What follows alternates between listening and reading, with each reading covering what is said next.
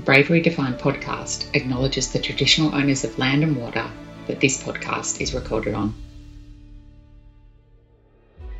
You are listening to Bravery Defined, the podcast about unlocking the extraordinary spirit within us. I'm your host, Annette Yakubovich, an Australian mum of four, a born entrepreneur, business owner, and mentor who's passionate about sharing stories of success.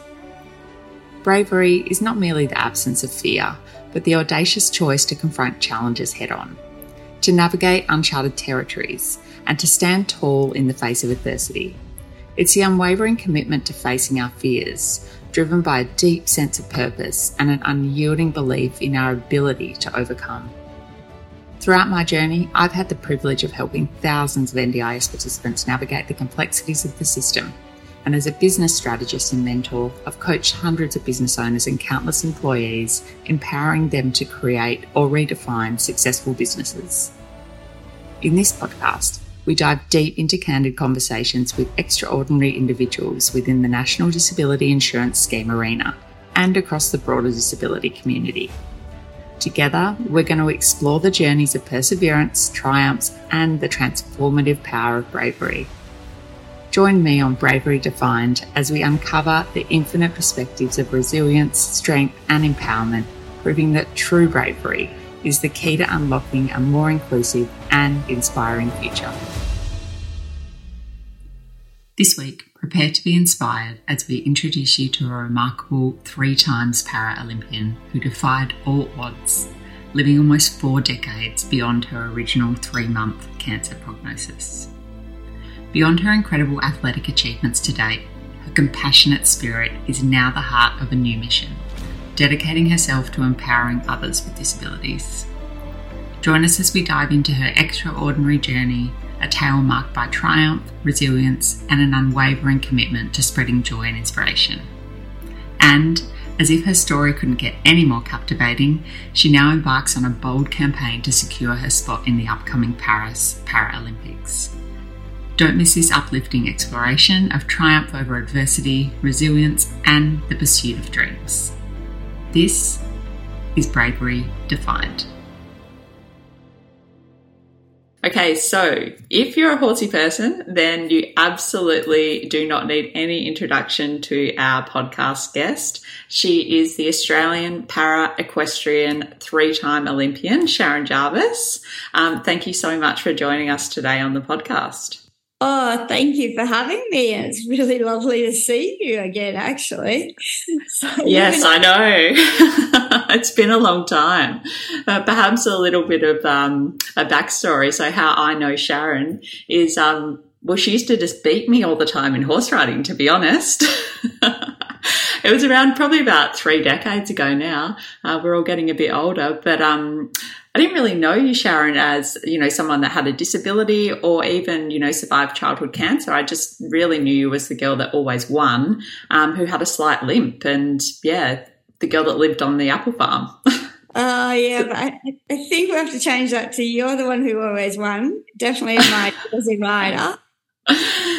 Not so sure about that. It's uh, it's funny how I remember things. I think we're probably quite happy that um that we're in different age classes at the time.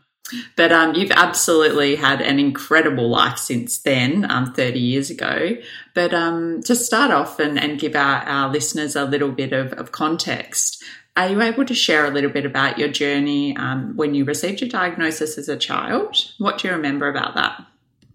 Yeah, so it's it's interesting because my perspective on it is probably quite different to a lot of what a lot of people would think.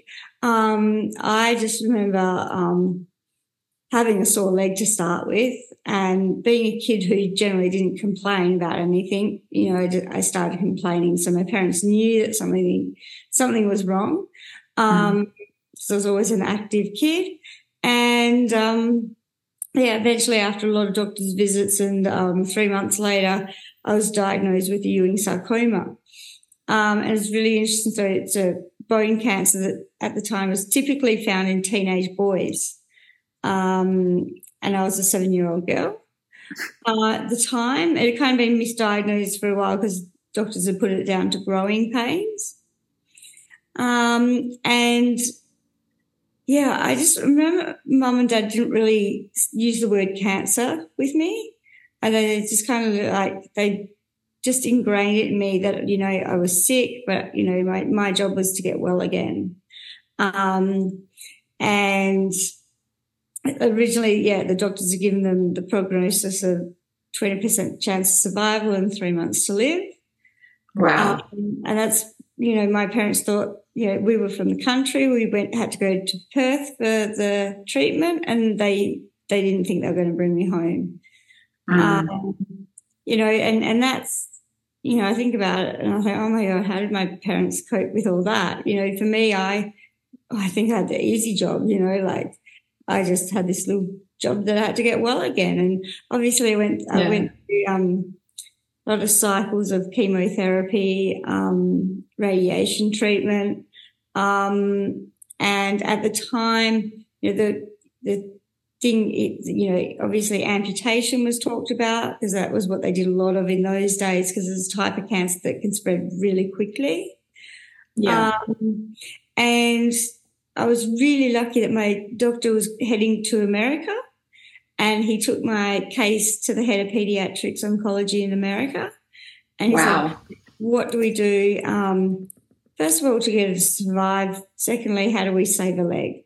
Um, yeah. And that was due to the fact that if they had to take my leg, they would have had to basically take my whole hip too. Um, okay. The position of the cancer in my femur. And prosthetics in those days weren't great. No. And um, yeah, so so they came back with, uh, with an experimental uh, treatment plan, and they did uh, several limb sa- limb salvage surgeries, um, which basically t- took out parts of my leg, but still had it functioning. Yeah. Um, and at the end of it, it all worked. Um, yeah, fantastic. I, I was one of those lucky ones, kind of in that first generation of survivors. Um, and yeah, so so then for me, the worst thing was uh, I wasn't allowed to ride my pony during it. Um, and to stop me from going out the paddock and trying to get on my pony, my parents actually had to sell my pony. Yeah, right.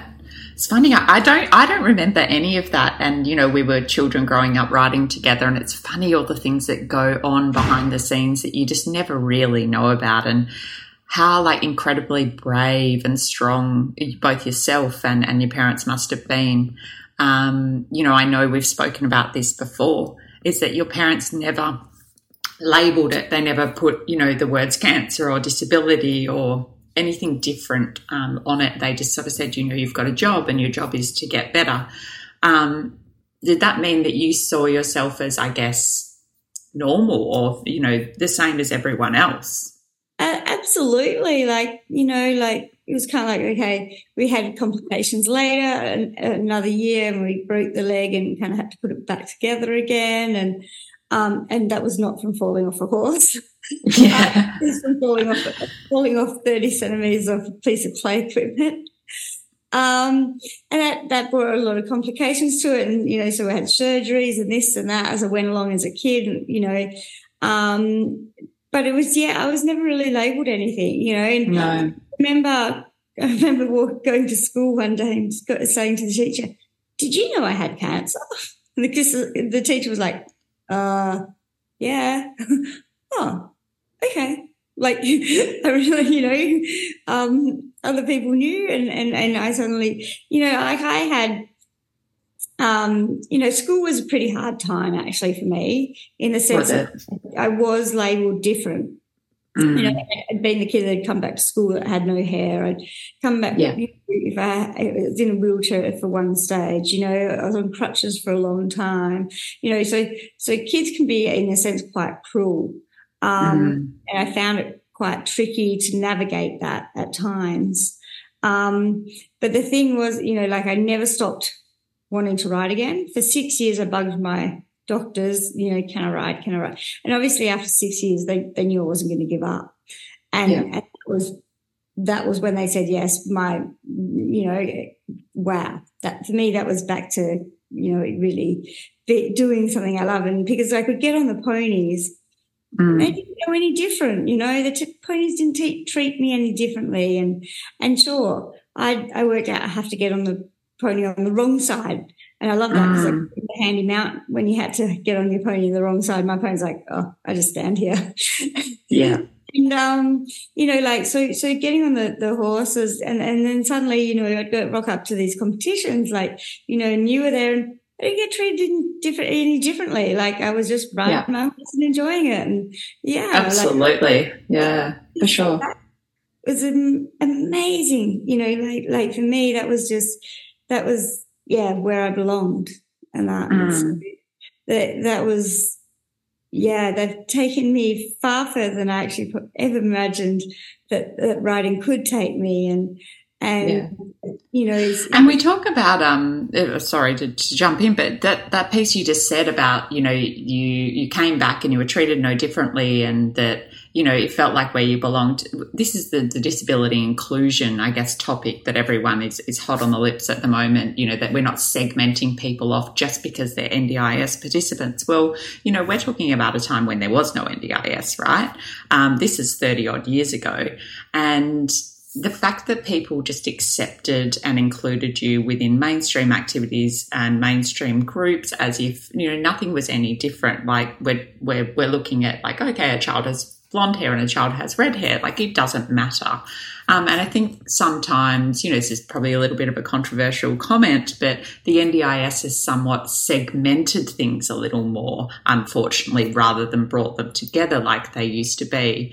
Um, you know, I'm a great believer in the NDIS. I advocate for it. I love it. I think it's done some fantastic things over the years, and I've, I've seen firsthand the difference it's made in people's life. And I'm, I'm sure you'll share that a bit later. But um, it's so good to know that we already had um, an inclusive space before the NDIS.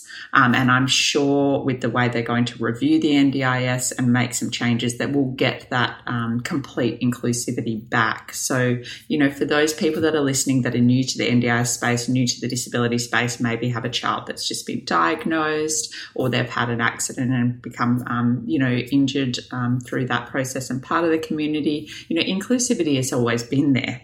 It's just somehow um, a little bit of the NDIS has segmented it out to, you know, groups for people with a disability versus groups for people without a disability. Um, you know, you saw yourself definitely growing up as no different and how great would it be for everyone to to have that experience? So i really do hope that with the changes to the ndis that are coming we're able to move back into that space. Um, you know you, you, mentioned that you've gone a long way with your horse riding um, and oh my goodness have you? So um, let's see if i can get this right because i didn't write it down. Beijing uh, tokyo and what's the third one sorry and Rio, that's it. And then we're, we're campaigning for Paris, of course.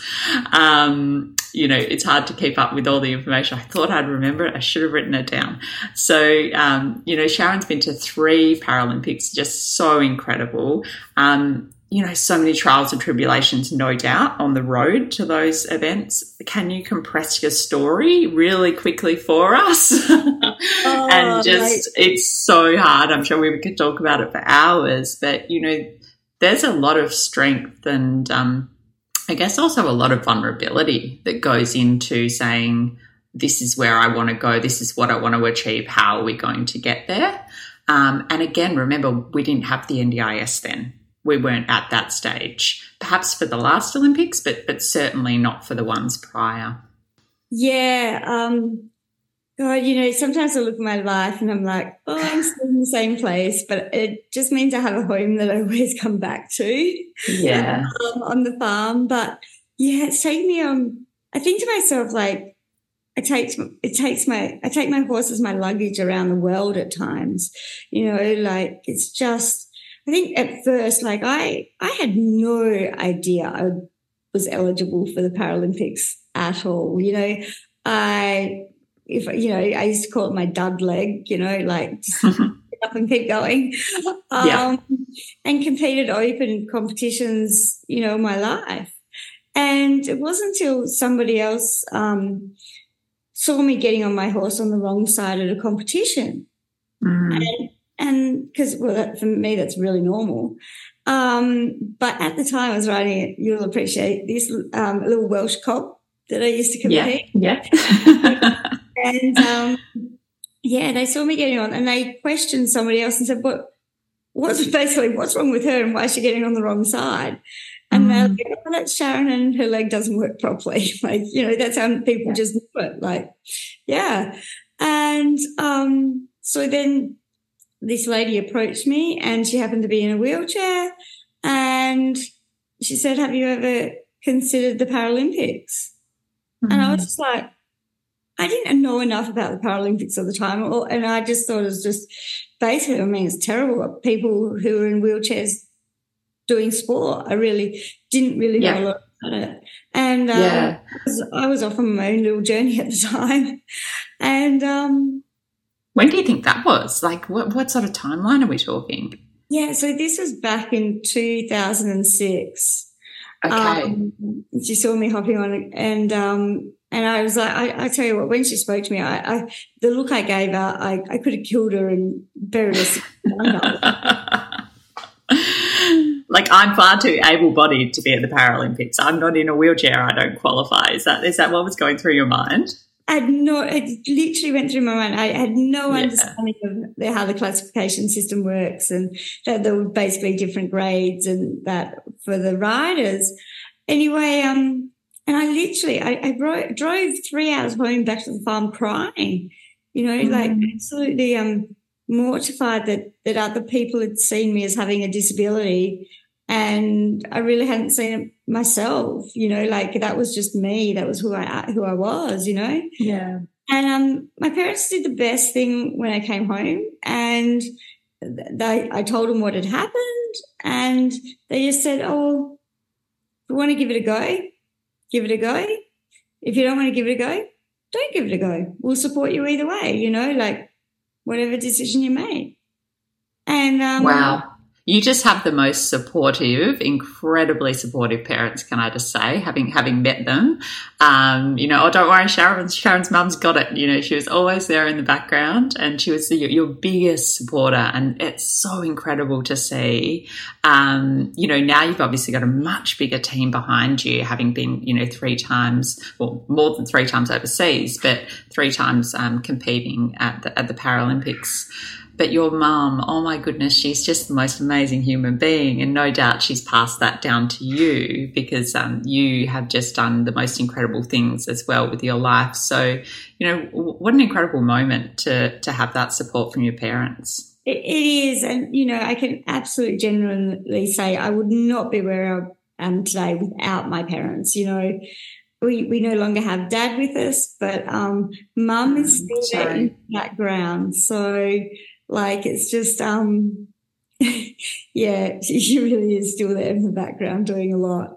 Um, so yeah, so so they said that, and I woke up the next morning like a kid on Christmas. Mm. I just had this fire in my belly, this excitement, this oh my god, what could I do? You know, I was still wasn't convinced I was disabled enough. and, then um, you had to go to a physio, and they would, you know, go through all these um, things and that to make sure that you know see what how you're dis- disabled, basically. You know, flexible. Yeah, yeah. So they're like testing your functional impairment, essentially, right? Yeah, absolutely. And I walked in and I said, I don't think I'll actually qualify. I'm really sorry. Um, anyway, we got through the end, and she said, "Oh." Um, you know, you're grade four. But but that's not even the least disabled category. like yeah, right. So for those that don't know about the grading um, required, can you cover that off for us and, and tell us what the different grades cover? Yeah, so so we have five different grades in um, para equestrian. Um, so five is the um, basically the least disabled category. For, uh, one is the most disabled category. Yeah. So it's um, a combination of a lot of different things between those categories. And grade one, you, will get a lot of um, cerebral palsy um, in, in all four limbs. Um, yeah. And then grade two, so grade um, cerebral palsy basically goes basically the whole way through the ca- categories because of varying different degrees. Um, mm-hmm. And then um, a lot of there's a lot of like paraplegics in grade two and three, um, so neurological conditions and things like that. Grade yeah. four, we're probably the most um, varied category. Grade four, um, so I have weakness, um, like and and lack of strength and and lack of coordination. Basically, it's really interesting. Basically, from the waist down um, mostly on my left side, but also partially on my right side. And that actually comes back to the treatment that I was given um, through the radiation um, has basically affected me from L4 or 5 down as well. Yes, uh, right. So um, that's so those who are not familiar with L4 and 5, they're um, they're discs in your in your back essentially. So that's shown sort of waist down. Look, I, I, I, haven't seen you walk lately, but I remember your walk was just a little differently gaited. I mean, you just sort of dragged your left side slightly. You would hardly notice. So I can totally see how you would have gone to that physio appointment thinking, what are you guys talking about? I'll never qualify for this. But, you know, thank goodness you did because what an amazing Australian ambassador you've actually been for both the sport and for the disability community. I just, um, you know, like I think it's the start. You you start out on your own journey, um, you know, and, and mine was like, right, there's Paralympics two years later um, in Beijing, and I'm going. Like, mm. it, it, I look back and think, oh my god, like it's been, it was such a whirlwind, and you know, I then, you know, I think I've driven across the Nullarbor. Uh, I think the last drive was drive number 25. So, wow. Uh, you know, it's, it's living in the country though, kind of gave me, you always had to drive to Perth to compete or to do lessons. And, you know, so that's yeah. what you just did. You just got in the car and you drove. And, and that's the attitude I've taken from Western Australia. Like, okay, all my comp- major competitions are on the East Coast. Well, you get in the car and you drive, you know, that, that's yeah. the thing. And, um, and for those of you that don't know, Donnybrook in WA is not Perth. so Donnybrook is like probably a good three and a half, four hours south of Perth. Um, you know, depending on probably the roads are a little bit better now than they were before, so you might do it a bit quicker. But and this is not just driving a car either. We're driving a car with a horse float, correct? Or are you sending the horses on a truck when you when you're going over east? Yeah, so we've done a combination.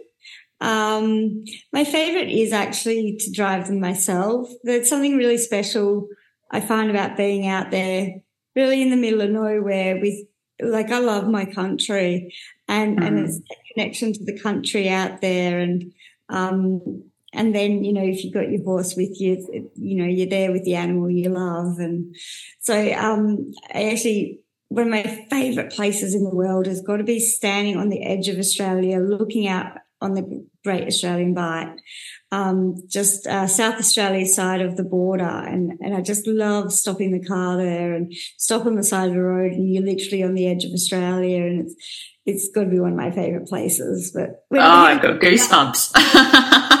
That's incredible. And you were telling me before we got started today, you were sharing the story. I see, you know, you're wearing your your Olympic um, branded or team branded um, top there today. Um, and we were talking about that, and, and you said it's actually one of your favourites due to the the symbolism um, that you you know very appreciative of. Do you want to share that story? I'm sure that our listeners would love to also hear that. You are very connected to country. Um, you are an Aussie girl, like you really embody all that I would call an Aussie girl would be, a lady, woman now. Um, but I remember you as, you know, just kicking about on the farm in Donnybrook. And um, it seems that that connection's just got stronger and stronger over the years. So. Yeah, um, we have this beautiful Indigenous um, design on our clothes, um, and it was made specifically for Paralympics Australia. And it's called The Journey.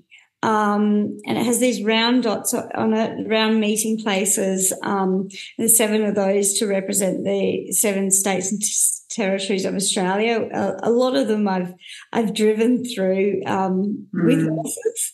Um, mm-hmm. the connection, the dots connecting them, you know, which is us um, coming together uh, as a team, and it has the um, uh, boomerangs that um, like look like an arrow and they're actually all moving forward. Um, because as people, we are always moving forward.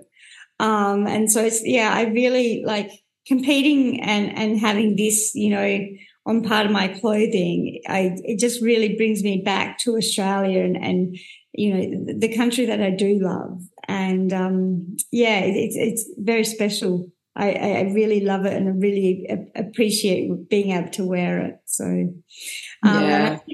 it's you know I'm, it's called the journey and, and i think i've been on a hell of a journey. Um, i think you've been on the hell of, of multiple journeys i think i think only yesterday you had a pretty good journey didn't you? Uh, you know uh, sorry a horse float um, or car breaking down with a horse float on and sending a horse over east. It always uh, never a dull moment in the life of um, of sharon jarvis. And it, it never a dull moment. it's um, very, very, um, very good to hear though. And you mentioned this when you were describing um, the artwork on your sleeve there, but you have a team. You know, we are a team, and in a way, that team is is the Olympic team, of course, um, the Australian team, but it's also the team that supports you day to day. So, to paint a bit of a picture, you know, what does a typical day look like? You have a job. You know, you don't just ride horses. You you actually have a job too, and you know, you live on a farm. So, um, there's a lot of undulating land to to navigate. Um, you know, you're working with horses and you're riding horses, so there's lots of things to carry, lots of manual work to do. Um, you I'm, I'm, guessing you have a really great team of people helping you do that, or you would actually be exhausted at the end of the day. There's there's no doubt about it um, you, that you wouldn't be able to actually do what you do without a great team around you. No, so the the most important part of what I do is actually having the right team behind me. You mm. know, like I, I there's and there I have a lot of also little different sub subcategory teams, you know, and that to actually make it all work. Um, you know, um, unfortunately, what's happened is because I was kind of in that first generation of survivors about the kids' cancer. Um, we're now the first generation, like basically late effects of the treatment we were given as kids. Yeah, okay. Everything, everything the um, these days can be very pinpoint with like the radiation and that, but literally, literally they radiated um, my whole femur, which basically goes into my lower spine as well. When you um, talk about the connections of everything, and so um, I now like now we're trying to deal with you know, what, what, what, when it comes up, what comes up and how do we do that? So it's really like, so I am, um, what saved your life is now also creating big problems. absolutely. But you know what? I'm so pleased it saved my life because I tell you yeah. what, I've, I've, had an incredible life. And I oh, still, absolutely have. I still have an incredible, incredible life, you know, and so, um, because of the teams around me, I can have that incredible, incredible life. Um, and like you said, I'm here on the farm and, and I, you know, I'm, I am a can do, try to do type person. Um, mm-hmm. and that was instilled in me, um, by my father, you know, like he, he was like, okay, I'm not always going to be here. Um, you know, make it work for yourself. Um, yep. so I'm, I'm that type of person who'll try, but you know, like at the end of the day, if I go out and do everything I attempt to do, I'm just exhausted. You know, and, yeah, and you're picking yourself up off the floor at the end of the day, aren't you? Really? I mean, and, and, you know, like a normal person would probably be like, yeah, well, you know, that's easy. But actually, like, because I'm making, you know, I've got to make my body work. I've got to make my legs keep up with me. You know, mm. that that is an exhausting time just making the bottom half of me work. Um, but I tell you what, like, um, through the NDIS, where actually I, I got a scooter for around the farm. Oh my goodness. Let's talk, let's talk about the NDIS because I could not believe, like I absolutely could not believe that A, you didn't know about the NDIS and someone called you out of the blue. And B, you got offered the NDIS when other riders who, inverted commas, you felt were more disabled were having to go all the way to the appeals tribunal to get access to the NDIS. I mean, again, big advocate of the NDIS, but what a mess. I, like I had, um, I had my physio say, like literally, physio keeps me functioning. Like honestly, and I had my physio say to me because I was over East at the time campaigning for Tokyo, and, he's like, are, "Are you not on the NDIS?" And I'm like, "Oh no, I don't have time. I don't have time for that." Like I didn't understand it, and yeah. and I was just like I'm not into paperwork. And, and like, that just sounds like a really hard thing. And let's face it, the NDIS and paperwork go together. like, I had a couple of, I've got a couple of friends that, you know, like, I mean, I'm involved with some uh, some riders who who have higher needs than I, and I mm. love I love coaching them to bits. I can absolutely say it's it's a passion of mine. And um, they were like, Sharon, we've got to get you on this NDIS. You know, yeah. they, they, would see me struggle in, in doing some things. And um, I do a fair bit of my coaching from sitting down because I just, I just can't stay on my feet all day. And, um, you know, they're like, Sharon, you should really look into this. I'm like, no, no, no. I, I got Tokyo coming too hard. Yeah, yeah. So just for everyone um, that's listening again, just just to let them know. So not only do you ride and compete on your own horses and, and other people's, you know, horses, uh, and travel and have a, a, job as are you still working? You're working as a, a um, horse feed rep or not doing so much work at the moment? I have had to let a few things go with the intensity of this um, campaigning. Campaign. Mm. But yeah. I, you know, have had, um, you know, different kind of, in a sense, off horse jobs along the way. Um, yeah. To try and make my life a little easier, probably adds a little more complication in there. But yeah, yeah, and you're also coaching other riders, so you know that is also a job um, you're coaching other riders. So I'm actually not sure how you fit everything into one day, um, but it does not surprise me. You are a let's just make it work person, and good on you for that. Um, so getting back to the scooter, you know, um, obviously NDIS funded the scooter. I'm guessing. Yeah, yeah. yeah. So in the end, um, it's kind of in a sense, we COVID hit and there was kind of like this time and and my very good friend Vanessa, she said, "Okay, Sharon, I'm I'm going to like get you to you know make you get on the NDIS. You really Project NDIS." really was, and I can actually honestly say she still helps me and, and a massive amount um, because I, I am so busy. I, I can't mm. work out how to fit things everything into a day. And she said, I'll help you in this situation. Look after yourself, you know. And she's been amazing because she's opened my eyes up to what is possible, you know, in, in, in helping me. And, um, so yeah, first of all, we'll talk about my scooter because I love my scooter. Like, oh my! it's so good. I mean, equipment is just amazing. It does the most amazing things for people if it's prescribed correctly. I mean, we make we've got to make sure that it's fit for purpose, right? But um, yeah, and they actually got this perfect. Actually, like a, you know, it is about finding the right team. I have a wonderful OT who who is also horsey. You know, so it is kind of like finding right. those people who understand kind of the situation I'm in. Um, because the, the horse community is, is my community, you know, mm. like, and, and staying, being able to stay connected to that is 100% what I'm about. And, yeah. um, so yeah, the scooter that I can tow my feed trolley off. Like, oh, how cool. That's incredible. That's what, oh my God, it's so funny. Like, so we tested out these scooters. We had to test them out to check they could safely and I could safely go through the paddocks on them. Like, yeah, of course. Like that's my, that's the ground I have to go on. So yeah. I didn't think about that. You need an off-road version almost, don't you? Basically, yeah. It's it's that version that's kind of in between, which is actually really ideal. Um, yeah. because I can load it onto the horse float you know, we had to make sure that it fitted in my float um, to go to competitions with as well. So, mm. um, you know, it had we've we've made it really dual purpose. Um, yeah.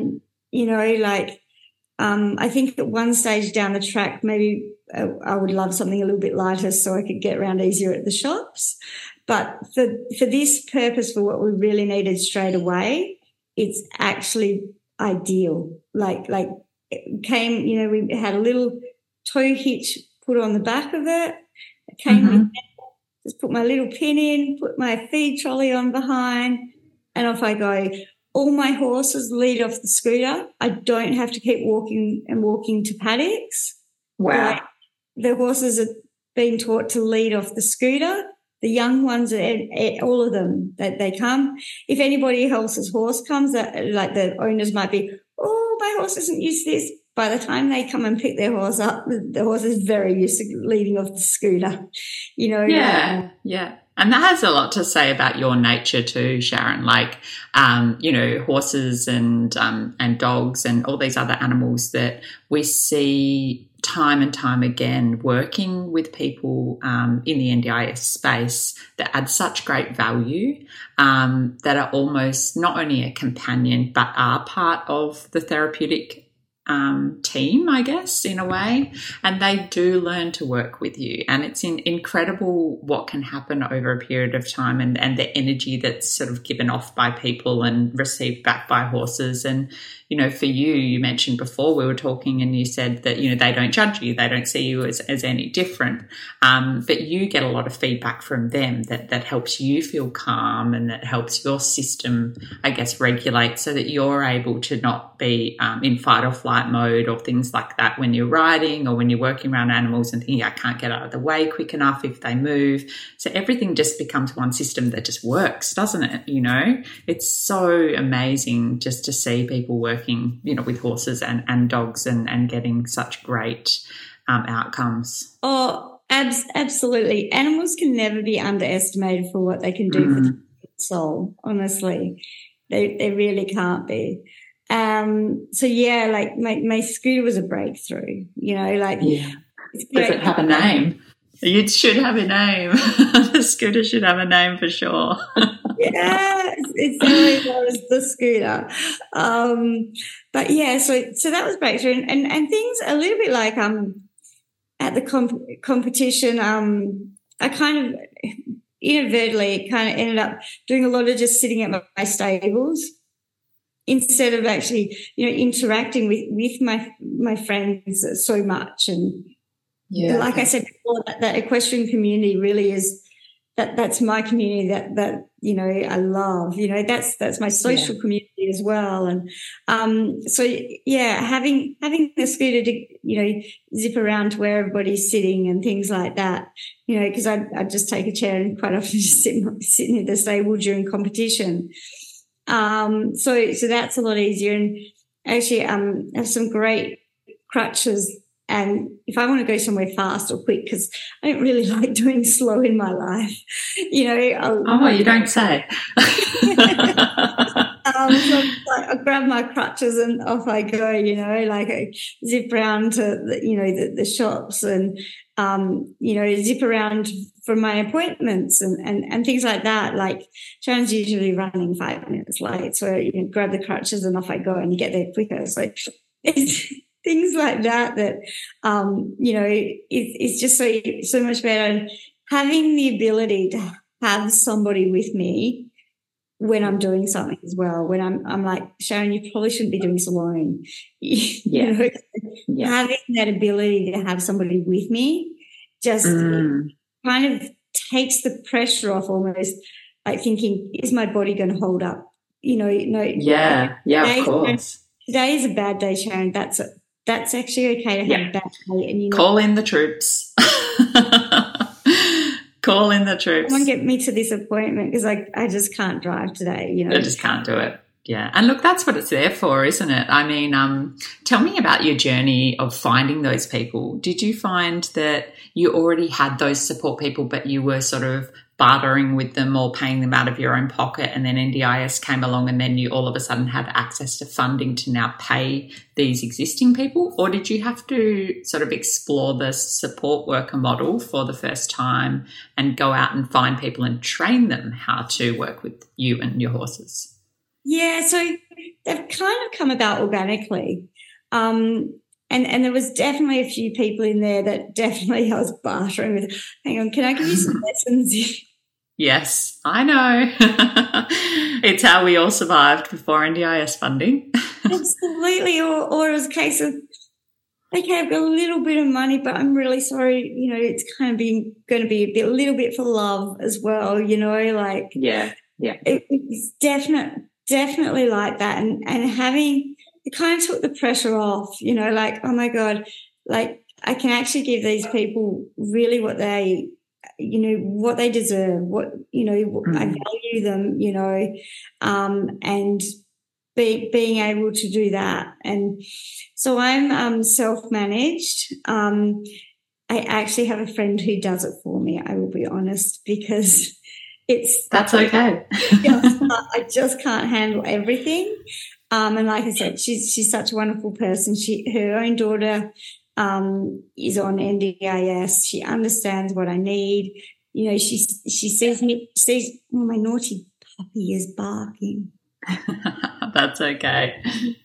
Oh my God. Um, and like just, you know, she understands, she understands me. She understands when, um, kind of, I guess we use the spoon situation. She understands when I divide my spoons up and then completely spend them. Like, yeah, yeah. Um, just, you know, she, she understands me.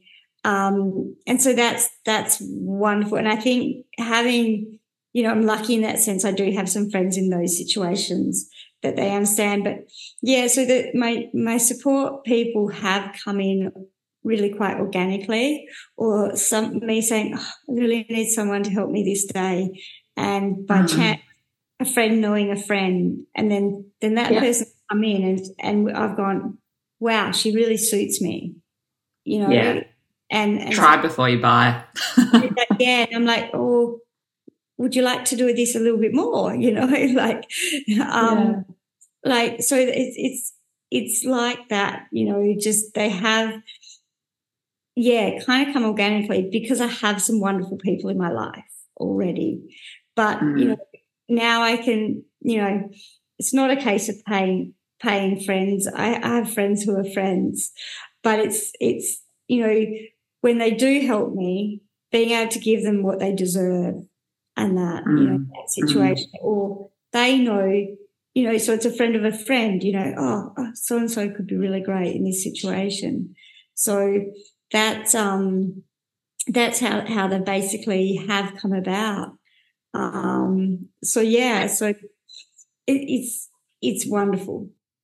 Yeah, sounds like you've had a pretty good time with that. Um, a lot of people are entering this space not having had support or help ever. Um, and you know except for the, the couple of sessions from the council a week for you know a cleaner and someone to help them shower or something and they've had to navigate you know how what is a support worker how do i find a support worker how do i find the right person but it sounds like you've actually had quite a nice um, organic evolution from, you know, a couple of people that have helped you out here and there to now becoming regular supports and then a nice feed of new people coming through. And, you know, self management, I think there's only about 16% um, at the last um, lot of stats of people that self manage. So majority of people plan manage and and the difference again for people listening is you know plan manage you send your invoices off to a third party those those that third party provider processes the invoices for the provider from your funding so you don't have to do anything. You sound like you've got quite a good mix there because you're self managed so you're doing um, the management of your budget and claiming and paying invoices for people but you've engaged someone privately to do that for you that has an understanding of how to to do that claiming and manage that budget, which is really ideal. I mean, you've got the best of both worlds. I, I haven't, but I think I was definitely very lucky having friends that were on it uh, before me. You know, mm. so kind of stepped me through the process. You know, like because I was just like, please, like,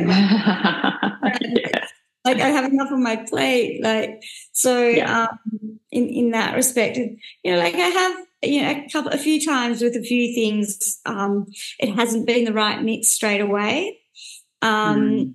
and that. But I I think um, you know, so I think about a little bit like horses. Like some sometimes it does find time take time to find the right horse, you know, that suits you. And yeah. and so I, I guess I just went into it with without like panicking that I had to find the right person straight away. You know, like and and the right people have just fall, fallen in my direction a lot. Um, mm.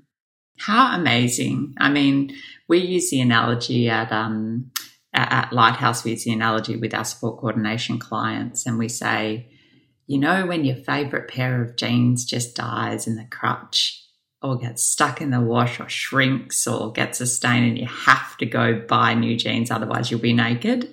You're just going to have to try a new pair and wear them for a bit and see if they fit. And if you don't like them, that's cool. Go try another pair. But if you do like them, then you know to keep buying that type of jean. Um, you know, and it's very similar, isn't it? You've just got to give it a go. Like, you've just got to step into that arena, give it a go, and you know, you literally are stepping into that arena every day when you compete. But you've you've got to give it a go. Don't be scared of it. It's not. Um, the worst thing that can happen is you say sorry it's not a good fit yeah um, so how long until how long until what's the how do we go from here to get to paris i mean what, what what's in store for you talk to us about that timeline i mean it's getting pretty exciting pretty close now yeah so it's really it's really complicated actually but in a really lovely way um, so last year um, there's a younger para rider from Victoria, Stella Barton, and um, I'd, I'd, noticed her. I've known her for a few years now, and, and, kind of been a little bit of a mentor at times to her when she didn't know, you know, what direction she was going in, and previously found horses for her to compete and things like that. And um, the horse at the time she has now just just wasn't going to make a Paris team, basically. Okay on a situation. Um, but I thought, oh, she, you know, really, I like her as a person. You know, yeah, can really see some great traits in her. I have this beautiful horse that I compete back here called Lord Lamarck, or commonly known as Bug. So, mm-hmm. and he was great really, name. yeah, really. I was really enjoy- I've this it's ten years this year since I've had him, um, and he's actually been owned by two different lots of owners in that time, and I've been able to keep the ride on him. He's a really special, really heart horse. He's he's a stallion, so he, at times he has a mind of his own, but he's just a lovely horse. And I thought the she's a grade one rider, so most disabled category. They, mm. they do a walk test um, so for five minutes she has to walk and you think walk would be boring but it's actually very technical. And these horses that they ride are just incredible. The international horses are amazing. And i just thought to myself you know it'd be really interesting to see how she would go on bug. Anyway um, i kind of planted the seed a little bit april last year at a competition we're at nothing really happened, but I still had that thought in the back of my mind. And then Stella went and competed at Hartpury in um, the UK in July. Yeah, yeah, beautiful. Competing there, and uh, um, we, she was riding a borrowed horse. Anyway, I really did. I sat down with her mum and her coach and herself, and um, and I said, "Look, I, I think I have a horse that might suit you. Like, yeah, of course. I mean, it was such a crazy idea. Here's Stella from Victoria. Here's me and the horse in WA, and we're going to attempt to get to Paris. Um, and that sounds like a movie almost, doesn't it? Great story if it works. over two days before our state championships in WA, rode him twice and then competed on him on the third time. Oh, you are kidding. How incredible an incredible person um, to be yeah, able to wow. do that. Like I've, I think, um, you know, I was confident in it because I've done that a lot in my life. You know, catch rides, and, and that goes back to having the confidence of our our show horse days, and used to swap mm. and change and ride each other's ponies, basically. oh, we absolutely did. Remember that fun? Quick change your tie, quick change your pocket. Like, oh, jump on this horse, put the stirrups down, let's go. oh my goodness. have that, eh, you know, have that instilled in me. And, and so I'm like, yeah, yeah, you can just jump on a strange horse and compete it. Sure, yeah. So anything's possible, isn't it? With the right mindset, anything's absolutely. possible. Absolutely. And. She went and did it. And not only that, she beats the, beat the pants off the rest of us. Like, fantastic. What a great story. So, what now for Stella and Bug? Yeah, so so wouldn't believe it, but like literally a day after state champs, we we um, put the horses on the transport and then drove across Australia to compete at nationals. And I was like, well, I hope you've got an entry in for nationals because you can ride them at nationals too. And um, so in that, mm. Basically, I gave up my chance of qualifying for Tokyo on him. Okay. Um, so I gave up my horse, this horse for Stella. Um. We had um, so for Tokyo or for Paris. Paris. Oh, for Paris. Yeah. No, that's okay. I'm, I'm backtracking going, hang on, what? When? Was this just not recently? Slip of the tongue. So yes, so this is recently and you, and you gave, um, you've given up your chance for, for qualifying on him because you have to attend a certain number of events and place in a certain position to be able to earn points to qualify to be able to make the team, correct? Yes, yes. Yeah. So I um, so Stella's campaign is part, going to be partly done from Australia, and we actually hope partly done from the UK. Um, wow. She won the nationals, and not only in the process of winning nationals, she set a grade one freestyle um, record, so a new Australian. Oh, record. how incredible!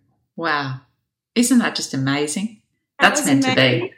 Yeah, so we, we came back home with Bug, and I kept training Bug for Stella. Um, and he's just gone, yep, back on the truck to New South Wales for Stella to compete in a few weeks at Willinga Park. Um, so I, I'll go, I fly to New South Wales on Saturday. Bug will arrive there Friday. Um, so I'm doing this campaign with Stella, with Bug, which mm-hmm. is, is incredible. Um, and my campaign is actually going to be done from the UK. Oh, wow. Um, yeah. So I've been to three Olympics and I've done it three different ways, basically from Australia. Um, yep. This time, um, through connections of my coach Rosie Ryan, she her sister has a horse over there that you talked about putting on a pair of pants and making you know they feel you know great and you keep with them. Well, I hopped on this horse and and honestly felt like hopping into my own shoes. Like mm. last year, yeah, um, I rode him once, and then we took him to Hartpury competition. Well, um, this does not surprise me about you, Sharon. Can I just say? and he, he, placed amongst the best Great Brits and Americans um, there. So um, yeah, like like we're like okay, we're we're going to give this a go, give it a good old Aussie crack, as you say. Um, and yeah, I'm heading back at the end of February to compete on him in mid March. Um, yeah. And then I'm back to Australia and do the next competition with Bug and Stella um, okay. in Boneo in April. Um, and all going well, we really hope that actually uh, Bug will then go to the UK with me and I'll continue training him in the UK. Yeah. And I'll go back and have a bit more time on the horse to finish off my campaign in the UK with the horse that's over there. Well, it sounds like an amazing plan. And if anyone can pull it off, it will be you. And if I know the animals and the horses that, you know, you've ridden over the years and who've looked after you, I'm sure everyone's going to be in your corner um, and, you know, supporting you um, along the journey. It will absolutely fly, I am sure. And it'll be, before you know it, you'll be where you need to be for the next step of the journey. And, and hopefully, uh, Stella and Bug will be there also. Yeah, so so it's it's um I'm at this wonderful I feel like this wonderful part of my life where it really isn't just about me and to be able to give someone else the opportunity to achieve their dream, you know, like that's just really special. Like, yeah. Oh, yeah, it is. I think, like, definitely the secret to living is being able to give back and um, how special that you have been able to receive so much in your life and now it, you're able to give back. And, and I'm sure you've given back the whole time, but but now it feels like that moment that you can really make a difference. So, um, Sharon, what what an incredible journey you've had so far, and I am very keen to to turn on the TV and, and follow, you know, follow your journey. If people, if listeners want to follow in the lead up to to your campaign, is there somewhere that they they can follow prior to the team being announced? Um, yeah, so on Facebook, um, it's Sharon Jarvis PLY. Um, mm-hmm. And on Instagram, Sharon Jarvis 31. So yeah. find me on there. There's also, we have uh, Stella Barton Para Equestrian. That, that's also going to be a really super journey to follow. So, um, amazing. Yeah. Yeah. So, no, it's, yeah. it's really cool. Well, I am so glad that we actually managed to find some time to chat in your very busy schedule.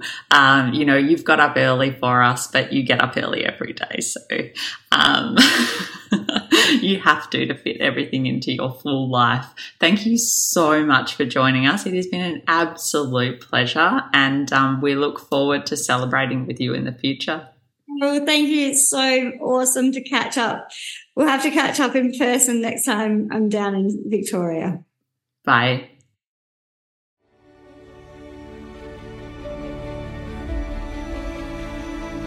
As we conclude today's episode of Bravery Defined, I want to extend a heartfelt thank you for joining us on this meaningful exploration of courage and resilience. Whether you're facing uncharted territories or navigating familiar roads, Remember that your journey is uniquely yours and your bravery is your guiding light. Whatever road you choose to take, please travel safe and know that you're not alone. Join us again next week as we continue this journey, sharing more inspiring stories within the NDIS and broader disability community. If you have stories or topics close to your heart that you'd like us to share, please reach out. Our contact details are in the show notes. I'm Annette Yakubovich, your host, and I can't wait to embark on another adventure with you on Bravery Defined.